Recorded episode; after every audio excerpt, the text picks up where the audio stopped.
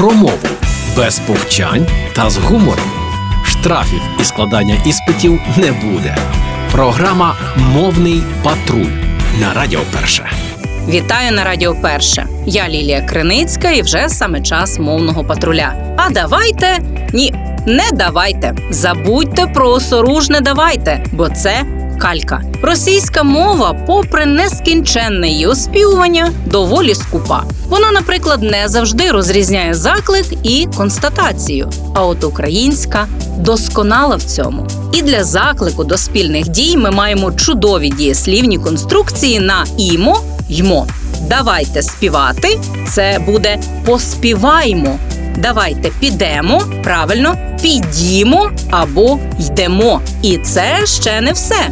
Опріч того, російським фразам із давай, давайте можуть відповідати українські звороти з нум, нумо, нужбо чи навіть гайда. Ось про нього і поговоримо. Звернули увагу? Не давайте поговоримо, а поговорімо. Отож, який чудовий український заклик гайда.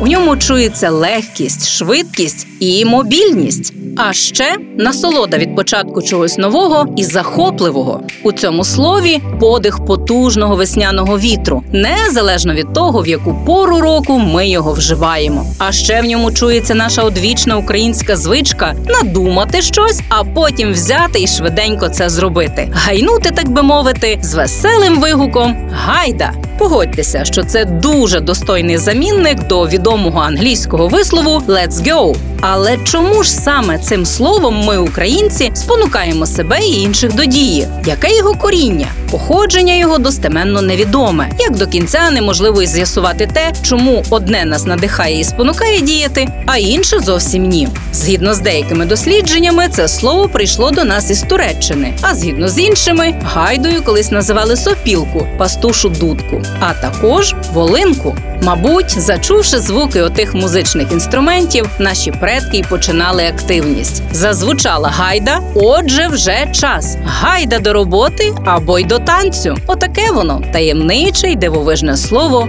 гайда. Тож гайда викорінювати суржик, дбаймо про мову і допомагаємо війську разом і до перемоги. Та почуємося у мовному патрулі на Радіо Перше. Програма Мовний патруль на Радіо Перше.